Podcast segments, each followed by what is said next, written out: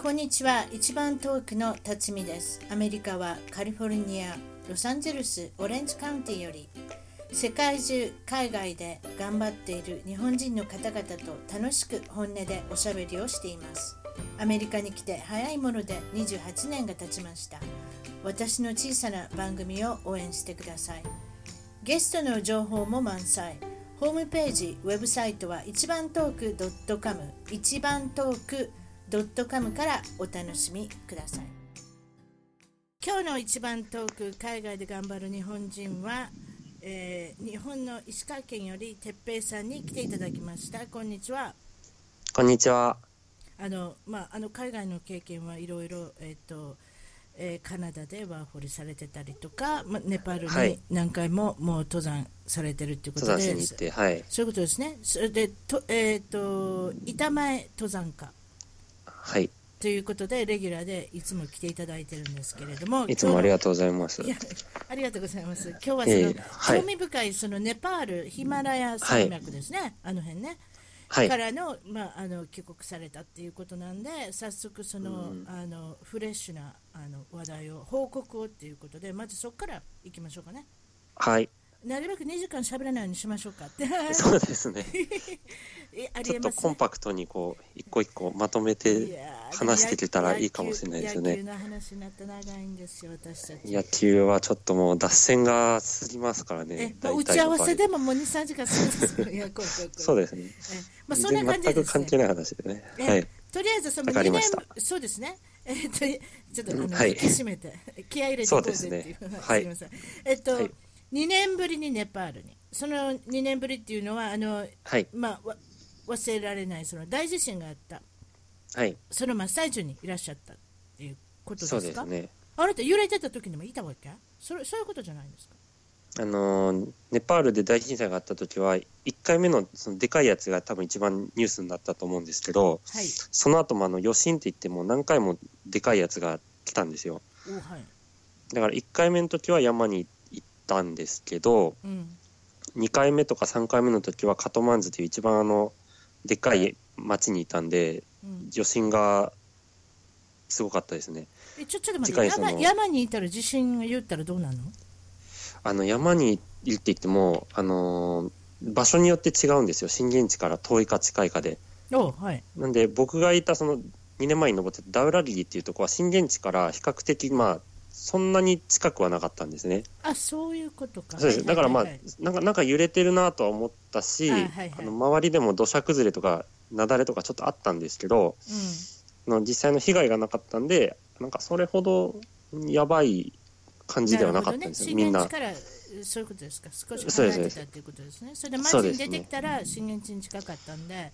そうですね。町は震、まあ、震源地に近いっていうより古い建物がやっぱネパール多いので、あーまあ日本みたいに建築法がね、そうですこまね。でそ行んなきしっ届かいてりましてせんなもい。んね。う。ん、本当にレンガ積み上げただけの家とかがいっぱいあるあーんはいはいではいはいそれがガラガラっといっぱい崩れて、ええやっぱりその事故に大事故になったというかだから一回帰ってきた時のその違いにびっくりしましたねその時いはやーはじあのその時のそその時に写真どっかにねあの、はいあの見たことあるんですけれどもすごいはい写真撮ってませんね、ドミノ倒しみたいになんかビルが2つのビルが違いましたっけ、そうですねそういうんなんか光景が何個もありましたなんか5階6階建てのビルがもう傾いてもう一ね、傾き合ってて隣のビルに、それでうん、なあんかのすこごういね状態でしたよね倒れかかってるような感じの、うん、なんかね、うん、なんかそう本当なんか映画のワンシーンみたいな感じですけれどうもんそうですねだからそのまんまその時は、ね、撤去しないでそのまんまに置いてあったんで、目の前をみんな撮ってるんですけどだいぶ危なかったですよねおそらく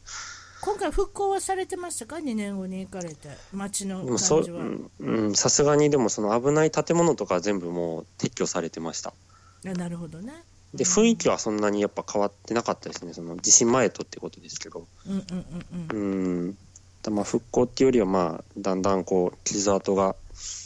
癒えてきてる感じなのかなとは思ったんですけど、でうん今回でもそ大変のな人は大変うん、今回その、はいカトマンズ空港までもちろん行かれるんですけれども、この行き方、えっと日本は東京から行ったんですねえそうですねと東京からえーと新国際空港何を言ってんの えっと成田 から成成田から行ったんあです、ね、の羽田から行ったんですよねあ僕は羽田から行ったんですその時はね羽田からそそれ教うですえてねその経由がなんかいろいろあるんでしょどれだけあのーお金を節約したらいけるかっていう生き方を教えてくださいそうですねあのウェブサイトで今調べたらこうはいいろんな経路が出て、その目的地までで、まあ、一番安い航路とかって検索できるんですけどあはいだからそれで僕が一番安い航路を選んでチケットを取ったんで、ええだいぶ回り道してこう中国経由で遠回りで行ったんですけどえそれでだから23時間ぐらい合計でかかって、ええまあ、えその待ち時間とかが多かったですか23ら時間は飛行時間いえあの待ち時間と飛行時間全部含めて23時間そんなかかったの、長かったんですよね一番み一番短く行こうと思ったらどうしどれぐらいかか一番短く行こうとしたら例えええばなんかインドネシア経由とかうんタイのバンコク経由とかで多分まあそれでもまあ89時間ぐらいかかるかるのもあしれそないれけでどもでもあすごいね、うんでもそれでも3分の1で行けますねそうですね、まあ、あ直通便がない分長いのは長いんごですけ苦ど労様です。それで23時間で中国経由でか、えー、と来まして、とりあえずカトマンズの空港に、そしてその懐かしいお友達も迎えに来てくれてたりとかしまして、そうですね2年前も行ってましたから結構ね友達はできたんでえーそしてこきょ今回の、えー、と目標としている山の名前は何ですか、えーそれが、まあ、最終目標がアマダブラムっていう山で、最終目標ね、でもその前に、はいこう練習がてら、まあ、体を慣らす、まあ、必要があるので、そそうですねの、えー、と山は何という名前で、えー、と高さはどれぐらいなんですかまあ、そのアマダブラムの標高が6856メートルあるんですよ。そうですねええで,、そこにいきなり行くと高山病になって体がひどくなるんでええその徐々に高度に体を慣らしていかないといけないのでそうですね初めに行ったのがそうですねトロンピークっていう6144メートルこれは一応どういうふうの山な、ですねどれぐらい高いのかを示すためにもさ富士山の高さを言ってくださいはいどうぞ富士山 が3776メートルです。 3776メーターねはい、でそれだからまあそうですねすごいじゃないですかそれプラス3000ですから、そのぐらいですね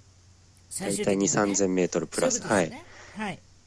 それでとりあえずはそのな練習するところは何メーターとおっしゃいましたっけ今えまあまあ、練習するとこの山は6144メートルあでもでも結構なすすごいところですねそうですねたえだそこの場合はまあ徐々に高度を上げていけるんで、はいこうま、村とか転々としながらいけるんで練習になりますねその村がなんと4000メーターぐらい近くまであるんですってありますそうありなんまですすか標高の4000何メーターのところ、それまたそうですねごいですねだから富士山より高いところに人が暮らしてるんですよ人ねが暮らしネパールててて学校もあるんですってね、はうんそれはすごいわそれでまあまあ今回はちょっと残念なことは、その天候ですかとりあえず2ヶ月の目標で、あのはい山に入られてるんですけれども、そうですね天なんか候はどうしたんですかどうやってわかるんですか天気をあのまあ最初にその今辰巳さんがおっしゃってくれた練習行った時はそんなに天気悪くなかったんですよあそうでもなかったんですかその3まあ月ですね、そうですね、入られ3たね月とあと4月の前半あたりそうねにずっとそうのんトレッキングしながら高度を上げてた時は大丈夫だったんですけど、うんうんでいざそれが終わってカトマンズ帰ってきてからその今ウェブサイトでいろんな山の天気予報が確認できるんですねヒマラヤの山脈でも、うんうんうんでそれの天気がまあずっと思わしくなかったんでうんうんなんでその練習っていうか高度順応から帰ってきてからはカトマンズでも2週間ぐらい待機しなきゃいけなかったんでそれも結構精神的にきつかったですねでも。うーんそれでちょっとお話、ちょっと後戻りするかもですけどもそのはいあの物価が安くて何でも安いということで、どれぐらい安いかっていう目安が、あのほ泊まられてたホテルどれぐらいおいくらするんですか、一泊僕の泊まってたホテルが一番安いとこで一泊日本円で450円ですねそれはすごい一番安いところでっておっしゃったのはもう少しアップグレードすると はどいれぐどれぐらいですまあでも普通にその旅行者が泊まるのだったらそれでもまあ1000円2000円ぐらいで個室に泊まれたりはできますか個室がついてきてそれで w i f i もついてきてみたい w な i f i ついてバストイレついてすごいですね1000円ぐらいのは全然ありますね彼らたちの生活費1ヶ月は大体所得とかなんとかっていうのはどんなもんですか、はい。まあ、でも平ネパネパール均、の人ですね、はい、そうですね。でもその公務員の平均月収で確か3日本円で3万円ぐらいなんですよ。うーんで、僕が知り合ったそのホテルのホテルマンの人ええの1ヶ月の,、ね、あの給料がだいたい1万円ぐらいって言ってたんで、うんだから日本に比べると本当に20分の1とか30分の1ぐらいですよね。そうですね、でもそれだけいろんなものは安いけれどもっていうのそうはですねもちろんなんですけれども、うんねその分安いからまあ生活できるっていうのもあると思うんですけど、うん、あとそのうん、山に行くイコールそのお金もかかるじゃないですか、まあまあ、かかてっりぺまさんすてっぺさんの場合はあの、はいなるべく節約していっておられますけれども、そうですね。あのその案内人をつけたりとか、例えば、料理人をつけたりとか、なんかいろんな人をつけて、あの皆さんあるでしょ、はい登山されるでしょ。そうですね。そっちの方がもう主流というか、そういうふうにいろいろ雇う人の方が多いと思います。例えばそういう山に行こうと思ってあの、はい案内人ななんていう職業の名前でしたっけまあガイドとかですよね。ガイドさ案ん内の人だ名った前ら何。でしたっけガイドはシェ,、まあ、シェルパー。シェルパーさんそうシェルパーさんをつけると思っしようと思ったらどどれぐらいのもんなんですか、まあ、その、いろいろ登る山にもよるんですけど、うん要するに危ない山とか高い山とかだとすごい高くなりますね。例えばエベレストに、うん、そのエベレストで行きましょう世界の最高峰そうですね、一緒に、まあ、行くってなって、でシェルパー雇わなきゃいけないって言って、まあ、3、4人とか、多かったら10人ぐらい雇って、荷物とか運んでもらったり、うん、うんで登山助けてもらったりすると、1人当たり大体5、60万ぐらいってきましたね。一人当たり5、60万、それだけで、 1人当たり5、60万ぐらい、まあ、その、自分が契約した登山会社に払わないといけないって。あーシェルパーなる代ほど金として。ということは、に荷物を何も運ばなくて手ぶらで歩けるってことああ、まあ、すその工房登山とかも最高で、待遇になるとそんな感じですね、本当に。でも、てっぺいさんの場合は自分で運んだわけね。僕は全部、あの、ベースキャンプからは自分で運んでますね。登山の出発点。うんうんうんうんどそこどまでれはぐらいの重いものを背負うんですか、背負うというか。まあでも、その本当大規模な登山隊になると、本当トンの世界になりますよ。うわーそうでしょうね。だまあ10人の登山隊で行って、うんで、それらの食料、燃料、うん、で、まあ必要だったら酸素ボンベとかテントとか全部持ってったら本当に2トン、あー3トンとか当たり前ぐらいなんですよ。そうね。なんで、それをもう本当に、こう、アリの行列のようにいろんえなえ、ええ、一まあ、行ポがーターでってすいねう。運ぶ人に、うんに運び人にどんどうんん登山道を走歩かせてベースキャンプまで持ってってもらうってすごい重労働ですようねーんお金があればヘリコプターで運ぶっていうのもできますけど、まあ、結局ヘリコプターすごい高いですからね何でもオプションですね。何でも楽しようと思ったらオプションでお金がいるってことですそようねなんです。ねうん。テーペさんの場合自分で運んでおられますけれども、大は体どれぐらい荷物持ってったんですか、日本日本かまあらどこと僕か山に。僕の場合はまあ一人だし、うんっていうのでまあ大体50キロぐらいですねうん、それは自分でうんお料理も作る、お料理を作るというか、まあまあ食べるものも調まあ、食べるもん持っ達してってっててことっでてね。はいそうですうんね。なるほどね。まあいろんな生き方があるって、あと登山料でいくらぐらいですか、大体。僕が今回登ったアマダブラムだったらはい。その登山の許可証で大体500ドルぐらいです。うん、そうですか。ででも、。そうですすね。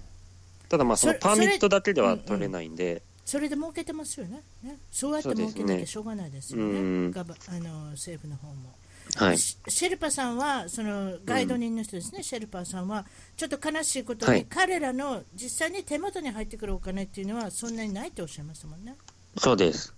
上の人がかなりピンハネしてるといい話して。なんでまあさっき、辰巳さんにも5、60万ぐらいでまあ大体2ヶ月拘束でシェルパーはをい例えばエベレストだったら雇うっていう話をしたんですけど、はいまあそれでも大体手取りだったら本当に10分の1とかで、シェルパーには実際は6万円とか5万円ぐらいしか行ってないっていう話も、あの現地の人からは聞きました。キッチですねだって命がけでやってるんですもんねシェルパーさんってねそうですよね。だって自分が本当はもしかしたら死ぬかもしれないわけだし、そうそういうね命がけの仕事でしかも2ヶ月拘束でやってるのに、そうそう家大族と体もは会そわずにの、そうですね、なんかちそょっのと会社の上部の人がね、結局9割方取ってるっていうのはなんか悲しいというか納得できないですよねでも話ですね、うんうんそうですか、そまあ、そんな感じで、えーっとまあ、登っていかれて、その練習もされてっていうことで、練習がはい1か月ぐらいですか、その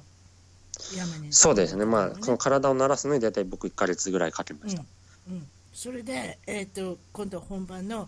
アマデブラムの山にはい行くときは、天候が非常にちょっと怪しい雰囲気になってきたと。そうですねなんかずっと雪が降ってるような状態だったんで結局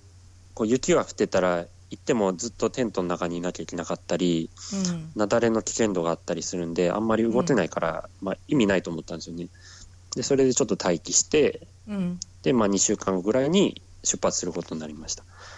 それはあれですかあのヘリコプターで連れてってもらったっておっしゃいましたっけはい違いました、あのーそうそうね、そうですねうん、最初はもっと手間暇かけてあの飛行機でちょっと離れたとこに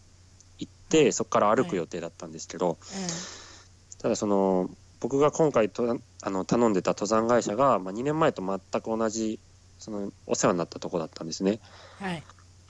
で、あのーずっといろいろこう日本にいる時からコミュニケーション取ってくれてて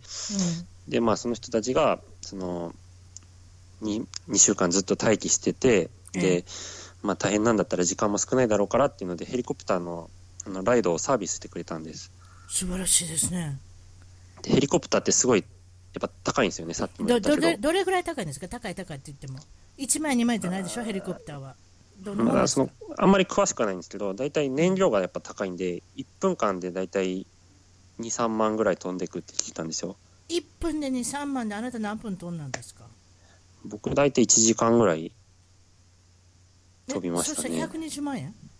120万円は多分いかないかもしれない であすそけっかど今ちょっとま計あ算だしたそんでのすけど、ごめんなさいその僕も多分ちょっと言い過ぎたかもしれないですけどでも大体その片道で40万から45万ぐらいた高いじゃないですか。してもよかったおかしくないって話聞きましたええそうですねだからありがたかそれっだたって歩いたらみ歩ですいたら3日とおっしゃいましたでしょ。そうなんですの時は歩いたら大体3日か4日ぐらいかかるんですよ、ね、それをまあ1時間でピュッて行けたっていうことで、まあそもうこあっといかう間ら、でしたよねええ行けたのもいいですけれども、うん山の状態は氷の山。氷の山ですうわー大変。そうだっでてすヒかマラヤで6000メートル、5000メートル超えると、もう一年中大体雪はずっと残ってるから、氷河の山っていうんですよ。うんうんうんうん。うんで、だからまあ、もうちょっと下のとこだと雨降ってても、もう上のとこだったらずっと雪だったりとか、うんうん。うん、っていうとこに、まあ、行ったんですよね。そのヘリコプターでまあ降ろしてもらったとこから1日の距離で、その山のとこまで行って、ヘリコプターな標高どれぐらいのとこまで行ったんですか。ヘリコプターで3900メートルまで飛んでもらいました。 3900メーター、それでヘリコプターっていうのはそんどこまで高いところまで行けるんですか、そのひ飛行高度っていうんですか、例えば、あの NS で何かあった時にはい救助しようと思って行けるんですか、ヘリコプターって。あのエベレストで事故ってすごいいっぱい起きるんですけどヘリコプターの飛べる高度は限られてて大体普通だったらまあ6000メートル飛べればいい方なんですよあただそんなけやっぱり。あでそれに対してまた、そうたったってことすごいですよねでもね、ごめんなさい。うーん そうまですたねふでも富士まあや山のこと考えます、富士山が3700だから、それはすごいなと思ったんですっよぱ。富士山やっぱ日本人基準にしちゃいますからねどうしてもそうですよ、そうそれはそうですよ。うんそうですそうですですけどまあその飛ぶ高度が6000メートルっていうだけでそのうん実際にその場所に止まったりとかただホバリングして対空飛行するってなったらもっと高度が低くなるのが普通らしいですすごいですね、そうですか。でまあ、4000とか5000とか5000でもいけないぐらいらしいんですけど、うんうんうんうんうん、まあでもそのリスクを負いながら行くわけですからね、運転手さんもねそうですそれも大変な、操縦士もそう大です変なねリスクがあるということでね、そういうそうなんこですともよまあ全部踏まえてるんだと思うんですけれども、そうですか、それでその氷の山で、えーっと登り始めていかがでしたか、ただまあ最初のそのアマダブラムの出発点、まあ、ベースキャンプっていうんですけどベースキャンプが標高4600メートルにありますはいでそこからまあ登山を始めてこう一個ずつこう標高を上げてテント立ててまた上に上がってっていうのをやっていくんですけどやっぱ2週間待機したんですけどその山の天気はあんまり良くなくてずっとやっぱ午後になると雪が降るっていう状態が続きましたああ大変ですねそうですね。で、その時点で、まあ大体僕の、あと登山できる期間って、大体2週間ちょいぐらいだったんですよ。はいその、パーミットって登山期間が限られてるんで、おはいはい大体その2週間の間で、まあ、天気がまああんまり良くならない中、自分なりにこう、登頂するための計画を立てなきゃいけないと。うんで、4600メートルから、例えば、初めの日に1000メートル登って、うん5600メートルにキャンプを立てて、うん次に5900メートルにキャンプを立ててっていうのをどんどんこう繰り返していって徐々に上げていくんです。うーんただちょそっと、うんうん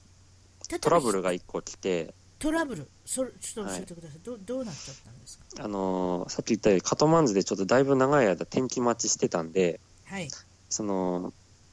練習に行った時の、そのはい体の慣れはいが若干飛んじゃってたんですね。あ2週間って大きいですよねでもね2週間、3週間ってやっぱでかいんですよ。はいはいだ僕がそのだ練習、まあ、練習っていうか高度順応の時に5800メートルぐらいまで行って、その高度に体を慣らせたはずなんですけど、うん実際にアマダブラムに行った時はそこからかなり天気は悪くて時間が経ってたんでええその体の慣れがまず酸素の薄さに対する強さがまたなくなっちゃったんでもう一回うん同じことを繰り返さなきゃいけなくなったんです、ああまた練習みたいな形になっそうですまた練習みみたいなだから現地でもうまた登ってうんちょっとまた降りてっていうのを繰り返して体の低酸素濃度をこたいなうんうなんていうか体に慣らしていくというかうんうんうんでそれでまたちょっとさらに時間がかかっちゃうっていううんうんなんかなかなかこう、こう日程とかをこうギリギリの中でいろいろ登山していくっていう感じで、精神的にもちょっときつい時もあったりしました。その精神的にきついとおっしゃったところで私はちょっと言いたいのは例えば寝るところね私なんかどんなはにい寝はるのかなと思うんですが、ちっちゃいところで、あれですかスリーピングバッグみたいなところで寝はるんですかテント張ってどうどうなんかそういう場所はあるんですか、そういう場所は結構でもあるんですよ。あそのうー、大体、アマダブラムとかのみたいに、いろんな人が登ったりする山とか、有名な山っていうのは、こう、うんノーマルルートって言って、こう、一番よく登られるルートがあるんですよ。うんで、そういうとこだと、いろんな人がもうま何回もテント張ったりしてるから、大体まあ、急峻な場所でもちょっとテント張れるようなスペースがあるんですねこう私整地され私てのたりする場合私ものあイりますメージでスリーピングバッグで寝返はりい打ったらそのまま落ちてしまうとか、そういうことないんですねちょっとごめんなでさいも本当になんかイメージ的にはそんぐらい急な場所にテンわトかり張まったすりしてます。 そういうこと、はいなんかそういうことですねあ寝返り打ったと思ったら今度次あのように行ってたっていうねそういうそういうことはないと思うんですけれどもでもなんかちょっとそういう心配があるっていうかなんかでもそういう場所もありますよ本あ当に。そうやっぱりあるんですかやっぱだそうからそういうそうですねそういう場所だとだからハーネスって言ってあのなんて言えばいいんですかね簡単に言ったら体とロープをくっつけるような器具があるんですけどはいはい動かないそれをもう、ねうんそうですね寝る時もつけて縛り付けとくんですかでまあそんな感じですねやっぱそうですよねロープに固定してみたいなそうですよね安全第一ですもんねでそうですねでもやっぱりそれ山で寝るって寝れるもんなんですか結いやでもあのもし行動に慣れてなかったりとかちょっと頭痛がしたりする場合もあるんでそういう時はあんまり熟睡はやっぱできないです。構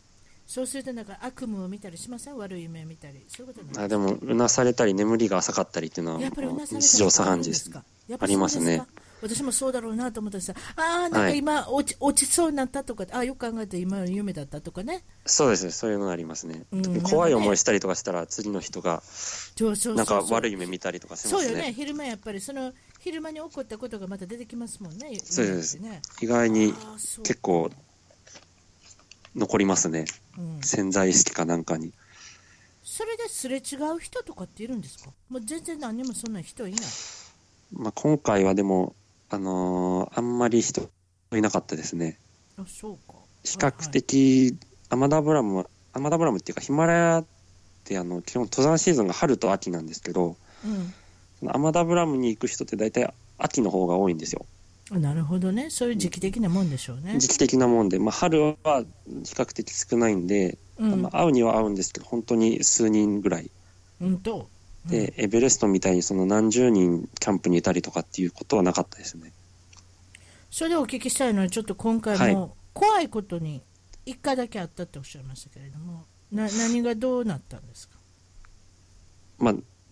まあ、危ないって言ったら、まあ、登ってる間中はずっと危ないんですけあど、それは危ないですよね。そうですね確かにまあただ1秒一回1秒あ危ないそうですね。でも事故事故ですね、これはね、いわゆる少し事故みたいな。なもんですね。はい、でアーマダブラムってあの、そのさっき言ってたノーマルルートでもかなり危険なルートなんですよ。うんうんそのテクニカルでいろいろ断崖絶壁を登ってったりとかっていうのをその交差で繰り返していかなきゃいけないルートなんで、一回僕があの、標高だと5900メートルぐらいのうんうんあの尾根を登ってる時に、うんあのー新雪があってうんでそこを垂直なところを登ってて落ちちゃったんですようわ一回うわあそうで、まあ、まあ落ちちゃったらまあそのまま死んじゃうじゃんって思うかもしれないですけど、まあ、一いや応落ち落ちるってどれぐらい落ちたんですか、高さで言ったら56メートルぐらい、いやーすごいですねそれで止まったからよかったですねうんまあ、一応ロープに自分くっつけてますからね登る時はあはいはいだからまあまあそれでそのロープを固定してある場所でなんとかギリギリ止まったんですけど、でもその時はあの本当に切り立ってる崖みたいなところなんで1000メートルぐらい下までずっと見えるんですよほぼ垂直みたいな感じであーだからそこでこうなんか宙づりみたいな状態になった時は本当に、あのもう心臓の鼓動がもうやばいぐらいバクンバクン高鳴ってうんちょっと落ち着くまでに時間がかかりましたはあそれは大変やわそそうですね。まあ、だまあ、そういうのもありんですけど、うそうですまあ、でねも不。幸中の幸いでとりあえずは怪我もしなかったしそうですね。なんか、い意識も信じられないことしにっかり一応無傷で、わあそ意れ識はしっかりしてました、例えばねそこでねまあ、はいまあちょっと悪い例ですけれどもはい。そこで怪我したとしましょうよ、ねはいあなたがいあの動けないぐらい、はいそ。したら衛星電話っておっしゃいました、そういうやり方で人を呼ぶんですって、救助を頼む、もし、まあ、僕の場合ずっといつも一人で登ってるんで、はい、うーん、まあ、一応もし自分が、例えばどっかで、ルート上で怪我したとしても動けないとするじゃないですか。はい、で、その場合はまあ、自分衛星電話っていうのを持ってるんで、はい、だそれだったら、まあ、屋根がないとこだったらどこでも一応電話はできるんですよ。うんうんうんうん、まあ、大体1分160円ぐらいなんですけど、うん、それで例えば電話して、自分が今どういう状況にあるかっていうのを下の人に伝えることは可能なんです。うーんただ、その救助できるかどうかって言ったら、まあ、その天気の状態とかルートの状態にもよるんで、例えば僕がいるところがあまりにも急なとこだとか、あまりにも高いってなったら、へさっきみたいにヘリコプターだといけない場合が高いので、うん、はい、そしたらもう、シェルパとか、そういうプロの人が近くにいたら、もしかしたら、まあ、救助に来てくれるかもしんないっていうぐらいですよね。うわーまあ、でも、まあ、そうで最、すかそうですね、最終的には、まあ、自己責任ですし、事故にししないのが、まあ、一番大事ですから、あーうん、そこら辺は、まあ、最新の注意払わないといけないんですけど、その衛星電話っていうのはあんまりい人々これ聞いてる人々はほほぼはい持ったこともないし、何のこと言ってるかもそう分かっですねてない、そのセルフォンじゃなしにそのえその高度が高いところに行けば行くほど感度が非常に高いんですってお話しするのにというのはだってそやっぱうでりすね、そういうことでしょ衛星とつながってるからそういうこそとう衛星電話はあの基本衛星に電波飛ばしてその衛星経由でその自分が電話したい人のところに電波飛ばすっていう感じなんでうん普通の携帯みたいにその電波と使わないんですようんうんうんうん衛星電話とそのサテライトで直で行くんでうんだから高ければ高いほど、まあ、衛星からの距離が近くなるから逆に好都合なんですよ、うーんだからもう極端な話エベレストからお電話したらすごく感度のいい声でそうですねエベレストの山頂おしゃべりができで雲がなければ多分一番もしかした らすごいか感も度がしいれいない通話になるのかもしれないですねまだそれはちょっとお金のことを聞きたいんですけど、衛星電は話借りれるの、私聞いたことあります、なんか僻地に行く人とか、衛星電話持っていくっていうのを聞くんですけれども、はいい、くらぐらいで借りれるんですか、あんな。ああ、でも、レンタル料だったら、それでも高いですよね、多分例えば1日1000円とかうん、になるんですけど、結局最低でも大体2ヶ月とか行ったりするんで、そうなるそと、うねまあ結局、まあ全体で6万とかぐらいになっちゃいますよね。うんまあ、でも安全料ということでしょうね、結局ね。そうですね。うん、そういうことですか、それでおっしゃってたのは、そのはい。間に、例えば私が聞きたいのは、野生動物とかに襲われるとか、そんなのないんですか、そういうことをやってて。例えばそのアマダブラムみたいなもう完全に雪のある標高まで行ったら、まああんまり動物っていないんですけどあ、まり死んでませんね、ただまあ誰もねただヒマラヤ山脈って言っても下の低地とかだったらジャングルがまあいっぱいありますからえそういうとこで危ない動物って言ったら大体クマとかトラが出るっていう話はよく聞きますクマ、トラ、ちょっと怖いですね。どうしましょう。トラはやっぱり、あ、トラじゃない。クマの場合はあれですか、物音をガタガタっと大きな音を立てれば向こうに行くとか目を合わせないとか、なんかそんなもんですかうん一応クマに関してはあのそうですね、まあ、死んだふりはまず間違いだっていうのを言われてます聞いたことありますうんでそうです。ねあの そう日本はよく匂いでもわかるから死んだふりすれば大丈夫っていう迷信ずっと広まってるんですけど、なんかありますね。それは単純にまあ襲われるだけらしいんで、でしょうね。あクのマは匂ったらわかりますから生きてるか死んでるか。そうですね、なんかそうらしいです。正確な方法は、本当は目をそらさずに、ゆっくりと後ずさって、その声をかけながら目をそらさず後ずさるあっーていうのが大事らしいです。はあ、目をそらさずにですか目目目目ををそらさずに合わせてっていうことですね、逆に言えばね。そうですね、目をそらさずにゆっくり。ま歩いてあ、ベストは、あの、初めからこう、自分がいることを遠くから、まあ、なんていうか、鈴とか声とかで知らせてたら、クマも怖がって本当は近づいてこないらしいんで、それがベストらしいんですけど、ああ、はいはい。もし出会ってしまった場合は、まずまあ走って逃げないことらしいです。あ走って逃げたらもうおもちゃおもちゃみたいになってしまいますからね、喜びますから。うん動物の本能が刺激されて、本能ですよ、逃げるイコールあれは追わなきゃいけないってねそうですね、もう完全に獲物状態になっちゃうらしいんで、そ熊れだはけそはれじ、ゃまあ対処法を今お聞きしましたけれども、うんまあ実際にト使えラるかは分かトんないラですっけどていうねの。怖くないですかトラちゃんは。。トラは怖いですすよね、もう動物園でしか見てないですもんトラはう ねな。かもうサメとかと一緒でもうそんな何もないじゃないですか。本当に猛獣って感じですもんね。あったら助かったか助僕とかってないか知らんけれども、とりあえずは向こうの。いやもうトラの対処法は聞いたことないですよね、本当、銃持つぐらいしかないですよね。それぐらいしかないですよね、多うん分ね。んそうですね猛猛獣って言われるぐらいなんで、クマとはまた違う。それでおっしゃってたのは、なんと、あなたの敵対心を抱くのは、黒いカラス、カラスっておっしゃいましたね。黒いカラス、ヒッポエラヤカラスっいていやう、のごがいめっんなぱさいい、いるんです黒いカ。ラスって黒い、よ黒いです。すみません。カまあまあカラスは真っ黒ですよね。黒ですよね。な、カラスってものすごく賢いじゃないですか。こっちでそうでドすねキュメンタリーも見たりしますけれども、はい、私も非常に興味のあるその鳥の中でも一番賢い、まあ、そのあいかがですかそうですよね動物界の中でも一番賢いんではないかって言われるぐらいね、イルカだ、そうですねカラスだっていう、そういう感じです。カラス何するんですか、まあ人間からすると、そのゴミ漁ってるっていう、なんかあんまりいいイメージないと思うんですけど、うんまあまあそれはまあヒマラヤでも実は一緒で、まあ、その登山者が結構荷物とかを山の間に置いてったりするんでうんその保管した食料とかをカラスが食べちゃうことが多いんですようんうんでヒマラヤのカラスのすごいとこはもうあの平気で6 0 0 0ルとかそんぐらいの上空でも飛んで来るの登山者の荷物を狙うっていうのが日常茶飯事です高山病ないねんな、あの人。高山病って本当です ねならないんでしょうねもうまあまあまあ、毎日そういうことやってるから大丈夫なんですよね。まあ、そそれでこで最初から生きてるからっていうのあるかもしれないですけそど、うね、そうね。うんん体が慣ら慣れてるわけですね。それで、はカラいスは食べ物取っていくの、カラスは、まあ、やっぱ頭いいんでさっきも話してた通り、うんうんだその食料の形そのままが置いてなくても、まあ、大体人間が置いたっていうのがなんとなく痕跡として分かればうんもう最悪掘り返したりもする時もあるしあの雪の中をってことですけどすごいな。とか僕の荷物も実はカラスにちょっと食べられちゃってね一回、そのさっき言ってた5センはい荷物といっても、あのーファスナーっていうんですか、ジッパーあ、そういうのは全部閉じてるわけでしょ、それ開けるのまあ、ジッパーとか、まあ、僕が入れてたのは、まあ、なんか薄いちょっとナイロンの袋にこう、なんていうか紐でこう縛ってあわかります。で一応まあ外から出ないようにして保管してそれを岩で隠したんですけどうんでもいもう一回そこの場所に行ってみたらもう無残に全部破られて石もどけられてえでー綺麗にもう食べ物だけ全部なくなってるんですよ。すごいですね、岩もどけるんですか。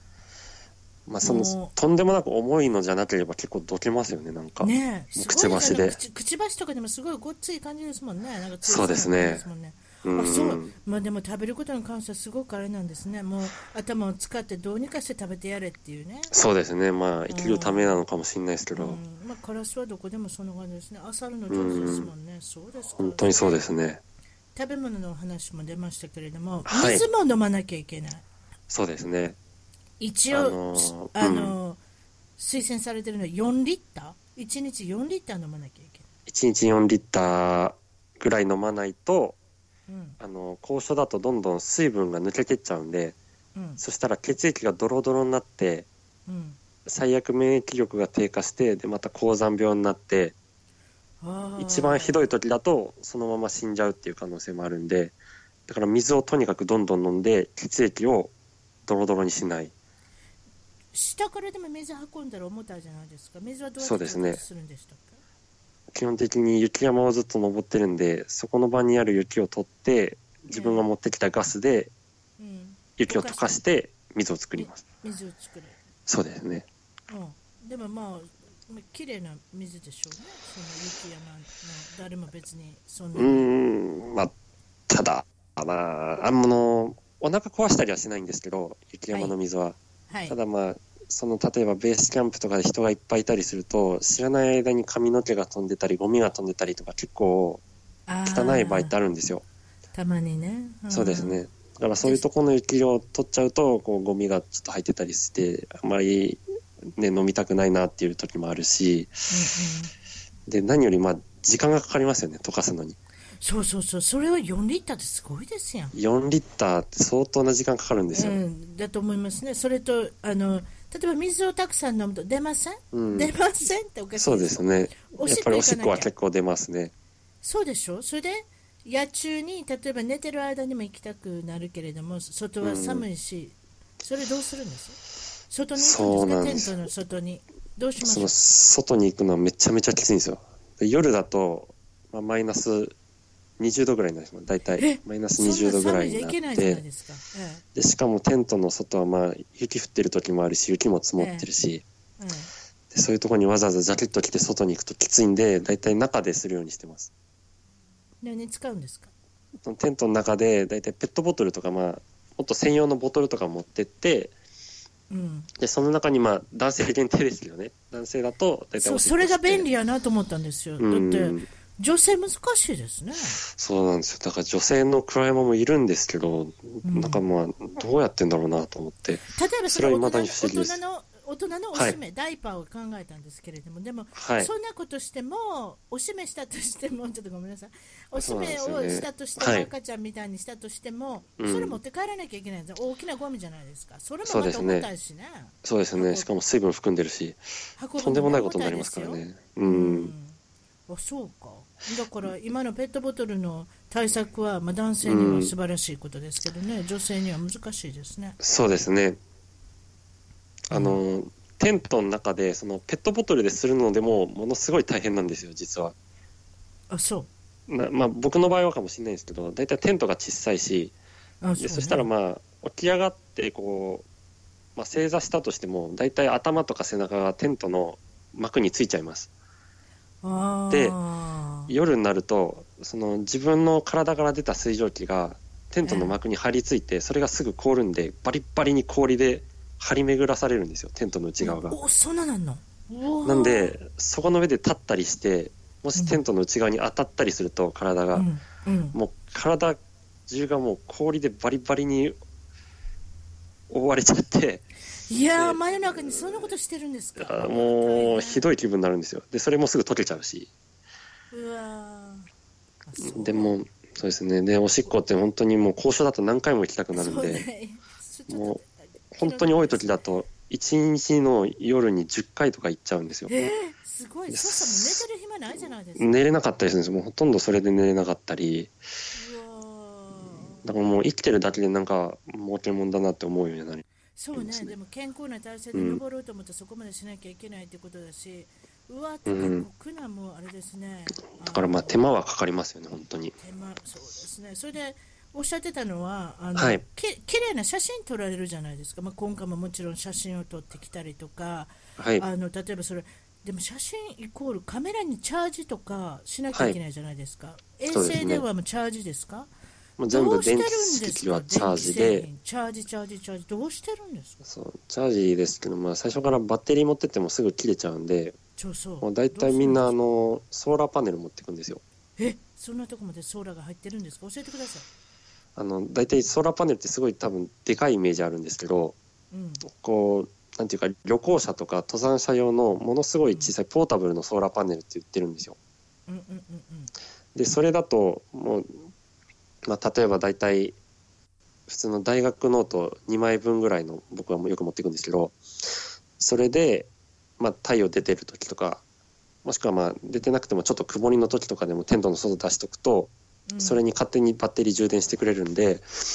そのバッテーリーの電源でカメラの、まあ、バッテリーだったりスマホだったりとか全部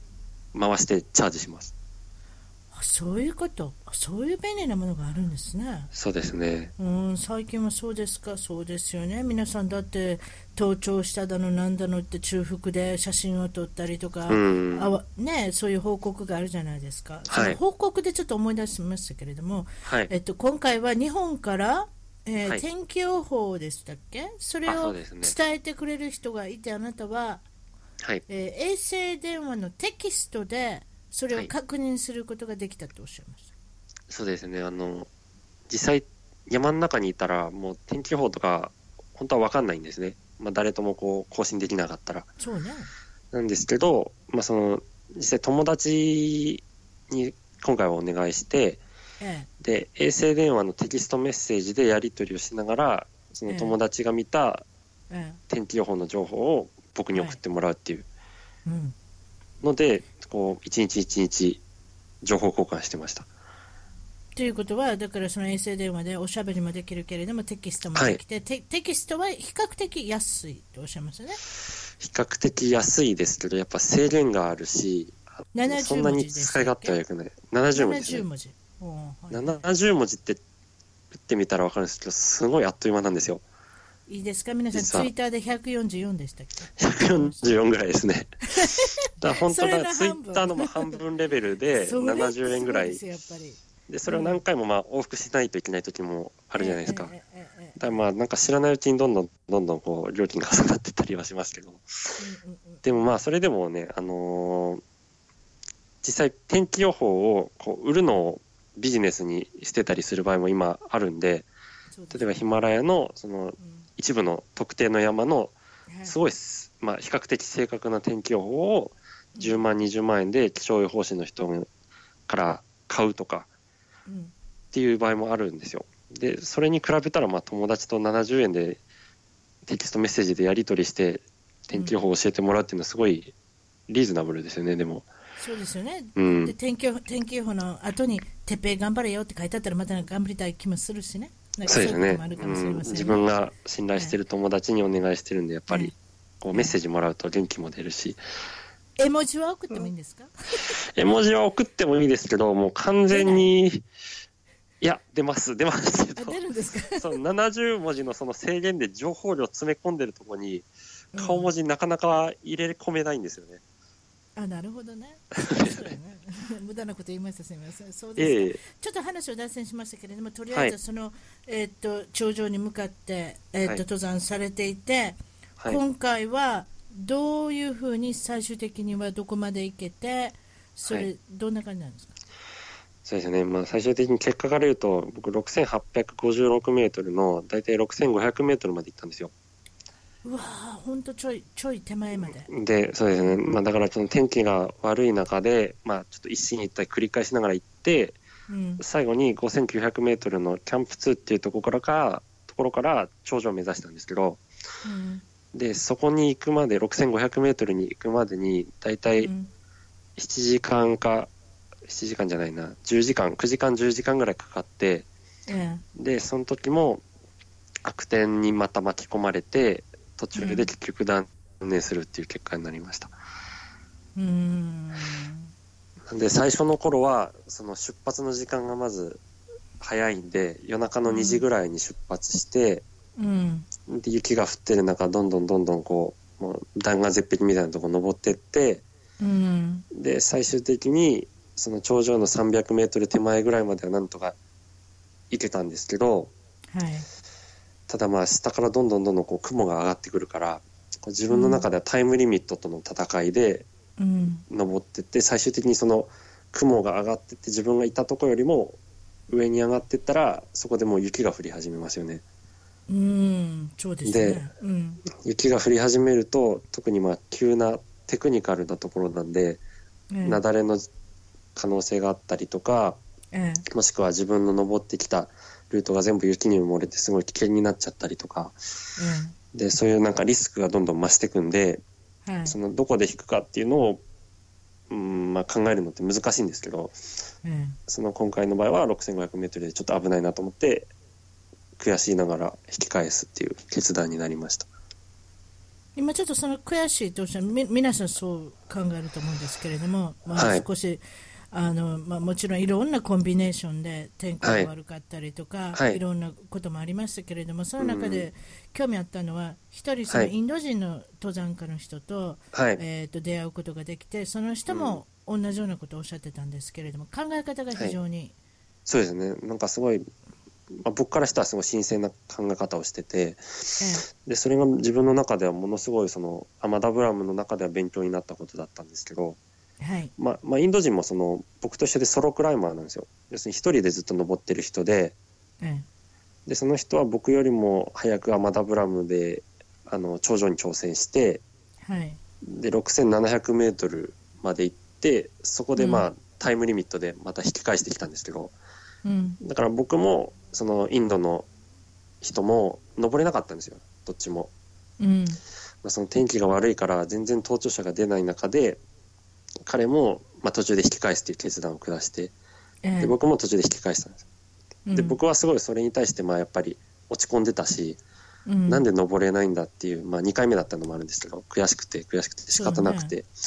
で結構落ち込んでたんですけどそのインドの人はもう帰ってきた時になんていうか僕の状態とはやっぱり違ったんですね、うんうんまあ落ちまあ、端的に言ったら落ち込んでないで、ん全然結果を悔しいっていう気持ちはあるんだろうけどその自分が見てきたものがどんだけ美しかったか恵まれてたかっていうのを僕にすごい楽しそうに話してくれるんですよ。なるほど。で僕はまあその時まだその登頂を目指してる状態じゃなかった時だったんで、うんうん、彼の方が先にまあ登頂断念して帰ってきて、うん僕、にいろいろ情報も教えてくれたりしたんですけどただまあやっぱ彼の場合はなんていうか、まあ、失敗って誰にでもあると思うんですけどうんうんその失敗に対する考え方というかうんまあ落ち込めば落ち込むことは誰でもできるけど彼の場合はその結果を自分で責めるんじゃなくて失敗を次に生かすために自分がやってきたことをまず認めてでその中で経験したことはまあいいこと悪いこといろいろあるけど楽しいことをどんどん糧にしていくっていう、まあ、悔しいことも悔しいことであるけれどもっていう話ですね。まあでもそこで無理してね、例えばうんその命に何はいか関わることがあったりしたりとかして、でも命あっての再挑戦じゃないですか、次にそうですねきるということじゃないですか。本当にそのだか通らそういっりだた意と味思でいます。は、だからそういった意味では、そこで悔しいけれども、自分なりの判断で、まあ、引き返そうと、ねうんそうしたことでやっぱり、うん、ポジティブに、また次の再挑戦ができるっていうことは、やっぱりあれじゃないですか、いいことじゃないかね、うん、それにあのいろんな写真見せていただきます、もちろんそのブログで紹介させていただきますけれどあもあり。がとうございまあす。んなの誰も見れないようなところの写真じゃないですか、それだけでもすごいですよ、もちろん、そして今日は言葉でね、い、ろいろおしゃべりしていただいて、あの説明していただいて、まあ、いえいだえからそういったことはもう本当に数人の人しかあのできないことをやっておられるわけですから、もうそう言っていただけると嬉しいでいやすね。登山家っていうのはそうだと思いますよ、やっぱりもう、えーへこたれない、もうドンギブアップっていう感じの、ネバギブアップっていう感じの、んあれじゃないですかね、そういう精神で、不屈の精神でやっていかなきゃいけないっていうことで、えーとそうですね。今回、それで、えー、と引き返されて、もう一つおまけのお話があるんですが、中国の空港で、もはういまた中国行かなきゃですよね、あなたのね。そうですねあの節約型のララウだトルートとしては、それで中国の空港でどうしたの、寝過ごしたのあのーまあ、中国のここで2回僕乗り換えるんですけどはい、でネパールと中国って時差あったんですけど、うんまあ、待ち時間が長かったんでそうか僕いろいろこう泊まれるところを勝手に探してたんですよ空港内でねホホテルに泊まれる泊まるってなると、まあ、やっぱまたお金かかっちゃうしそうそうそうで、まあ、別にスリーピングバッグなり、まあ、マットなりいくいくらでも持ってるわけですからうんだからまあ空港でちょっとあの 泊まれそうなこう誰も、まあそんなに大荷来ないで物ね持ってたら誰も何もしないでしうょ、ん、住まれなさそうなところでうん寝ようかなと思ってたら、それがちょっと楽しくなっちゃって、でまあちょっと秘密基地を探すみたいな感じで楽しんでたらあの、ええ時差を直すのを忘れてですねでそのまま爆睡してあの自分の中ではその朝起きて飛行機に乗るぞってなった時に完璧な時間に起きたはずだったんですよもう全然余裕の時間にええ起きて、ええええええで余裕でチェックインしてもうあとは荷物預けるだけだってなったら実は2時間違ったっていう、ああそうなんえ、だから携帯まあではい目覚ましつけといたやろ、あそうですね携帯でかけ携帯でかけました携帯ってねでも変われへん時間勝手に携帯変わるんですけどでももう完全に外国だから w i f i も使えなかったんですよあそう w i f i 使えないやそれ厳ししいですね空港内電波も入らないですから入るん w i f i あるんですけそどう、まあ、中国ですからねですかあの中国って何でも管理したがるんで w i f i は飛んでるうんん、であすけそどうかそうかそうか使うために電話番号とかいろいろ情報入れないといけないんですよああなるほどはいはいはい、でも中国で電話番号僕持ってないですから結局 w i f i 使えないってことになるんですあーあーそういう状況忘れてますそうですそうです確かにそういうことですねあーそうですなるほどそれで今度どうしましょう日本に帰れないのずり過ごしました皆さん考えることまずカウンターに行ってそうですねまあ普通はカウンターへまず行きますよねやっぱり、ねそれでどうしたんですか、あなたはだから僕も初めて乗り過ごしたんで正直若干ちょっとパニック気味になるぐらい焦ってそれはでまあまずまあカウンター行ってまず考えること、自分がまあこれ券を買い直さなきゃいけないそうですねお金がかか るお金がかかるって思うと怖いんですよねで、まあ、カウンターに行ってその僕がいたのは中国東方航空っていう会社だったんですけどうんでそこのカウンターのお姉さんに聞いたらあのーやっぱり別の便にまず帰る必要があるとうんでまあじゃあ帰れるんだったらいつになりますかって言ったらまあ一番早いのは明日だって言うんですようんで、まあ、明日だったらまあいいかなと思ったんですけど、いくらですかって言ったら、その、僕がいた中国の空港から成田までで12万円って言うんですよ。それってあなた往復で5万円か6万円で買うたって言いませんでしたで、僕のやつは一番安いやつだったん で、ちょっと信じられないかもしれないですけど、ネパールまでの往復で5万円なんですよ。そうでしょそれが片道で12万円とかでだからすごいじゃないですかそれで片道のしかもちょっともうだいぶ近くまで行ってるところで12万円ですかうら、わだかーらそうなるとさすがにちょっとうん買えないなってなっでてそ、こで考えた哲平さんはなんとカスタマーサービスに電話で日本語のできる人と、はあのーあれですねおしゃべりしたんですねそうですねそそしたら皆さん覚えておいてくださいいいことあるかもしれませんからどうなったんですかはい、なんで、まあ、カスタマーサービスで中国と保護区で日本語受付係っていうのがあるんで、そこで話したら、そその人、が、あの中国人なんですけど、片言の日本語で、うんあの今回はそのサービスなんですけど、まあ、次の日の便であの乗り換えサービスさせてくれるんで、あのそれのチケットをこう今から手配しますねって言ってくれたんですよ。すごいじゃないですか中国の中国人からサービスってあんまり聞かないですよ なんてそういうこそうとですね。だからそのカウンでタもすーのごいね、人もただねご、とじゃないですか。うん、あんまり親切な感じじゃなかったんで、その私もええ僕のイメージ通りだったんですけど、ええあのカスタマーサービスのセンターの人はもう素晴らしかったです、本当にう。んうんあそこはあまりサービス業とか、まあのたけてないんで、えそうですそうね思ってくださいうん日本なんかと比べると全然違いますから、日本はどこの世界の国と比べても最高なんで、でも、うんアメリカと比べても多分中国とかあの、はいそういう文化っていうのは全然違います。それがやっぱり、うんあの人あの人たちの課題でしょうね。どういうふうに人とサービス精神をあの旺盛にしながらやっていくかっていうね。でもその素晴らしい人がなんと哲平さんただで乗ってください。はいどうぞ。だからそうだったんですよ。本当はもう、ちょっと30分ぐらいまでは12万円って言われたやつが、結局、あの、その日のうちに、まあ、なんとかタダで変えてもらって、で、中国から、そのもう一つの空港の飛行機行って、で、その次の日に結局成田に帰りました。素晴晴らしいな、皆さんも本当にそうしてください、実はね、エピソードでそういう人いました、ね、すあ、ごい本当ですか。でその人もなんか大変なことして帰りはりましたけれども隣の町の空港に行って、そしたら安いからとかって、同じことですよ結局高いこと言われたから、うん。隣の町まで行ったとかなんとかって言ってますけど、はいはいはでいもそういうこともしなくていいかもしれないカスタマーサービスにとりあえずは対応してコそンうピューですタねーでクリックしたら終わりですもんはい哲平さん、はいどうぞってこんな感じですよ ねそうですねあ。そうですか、まあ、そういうことでご苦労様でした、とりあいえいええずまお疲れ様たです次の挑戦というのもまたあるかもしれませんけれども、はい報告していただけるということで、今度は私たちの大好きなスポーツのお話、さあ、、はいいきましょう。はい。はい、ものすごい楽しみにしてますね。ええええ楽しみですよ。だってはいスポーツに喋れる人ってあんまりいないんですからね。 だから待ってたんです、あなた、はい山から帰ることを。そういうことで、は私の今回おしゃべりしたい内容なんですけれども、そのはい。まあ、私はアメリカにおりますけれども、はいアメリカのスポーツといえば、うん特にフットボールだとか、はいえー、と野球だとかバスケットボールだとかっていうのがプロでは有名なんですけれども、そうアでイすスねホッケーはちょっと置いといて全然違いますんでね、あのとりあえずはその、まあ、まあその中でマルチスポーツで活躍するっていう人もいるんですよね。はい。うんそ。それでまあその歴史的に一番有名なところだと例えば、はいえー、とボー・ジャクションはボー・ジャクソンこれはカンザスシティ・ロイヤルズの外野手でしたね、うん。この聞いた方ことあは、りますよね。ええこの方はレイダースっていうフットボールでも、えーやっておられたとそれそれもまあいいポどちらもいいポジションでそのマイナーリーグとかじゃないですよね、だからどちらもやってたから年中スポーツをやってて、うん疲れ倒すまで引退されるまではやってたとあとだから、うんディオン・サンダースっていう人も同じですねこの方は、はいえーメジャーリーグのまた外野手これどこの、うんえー、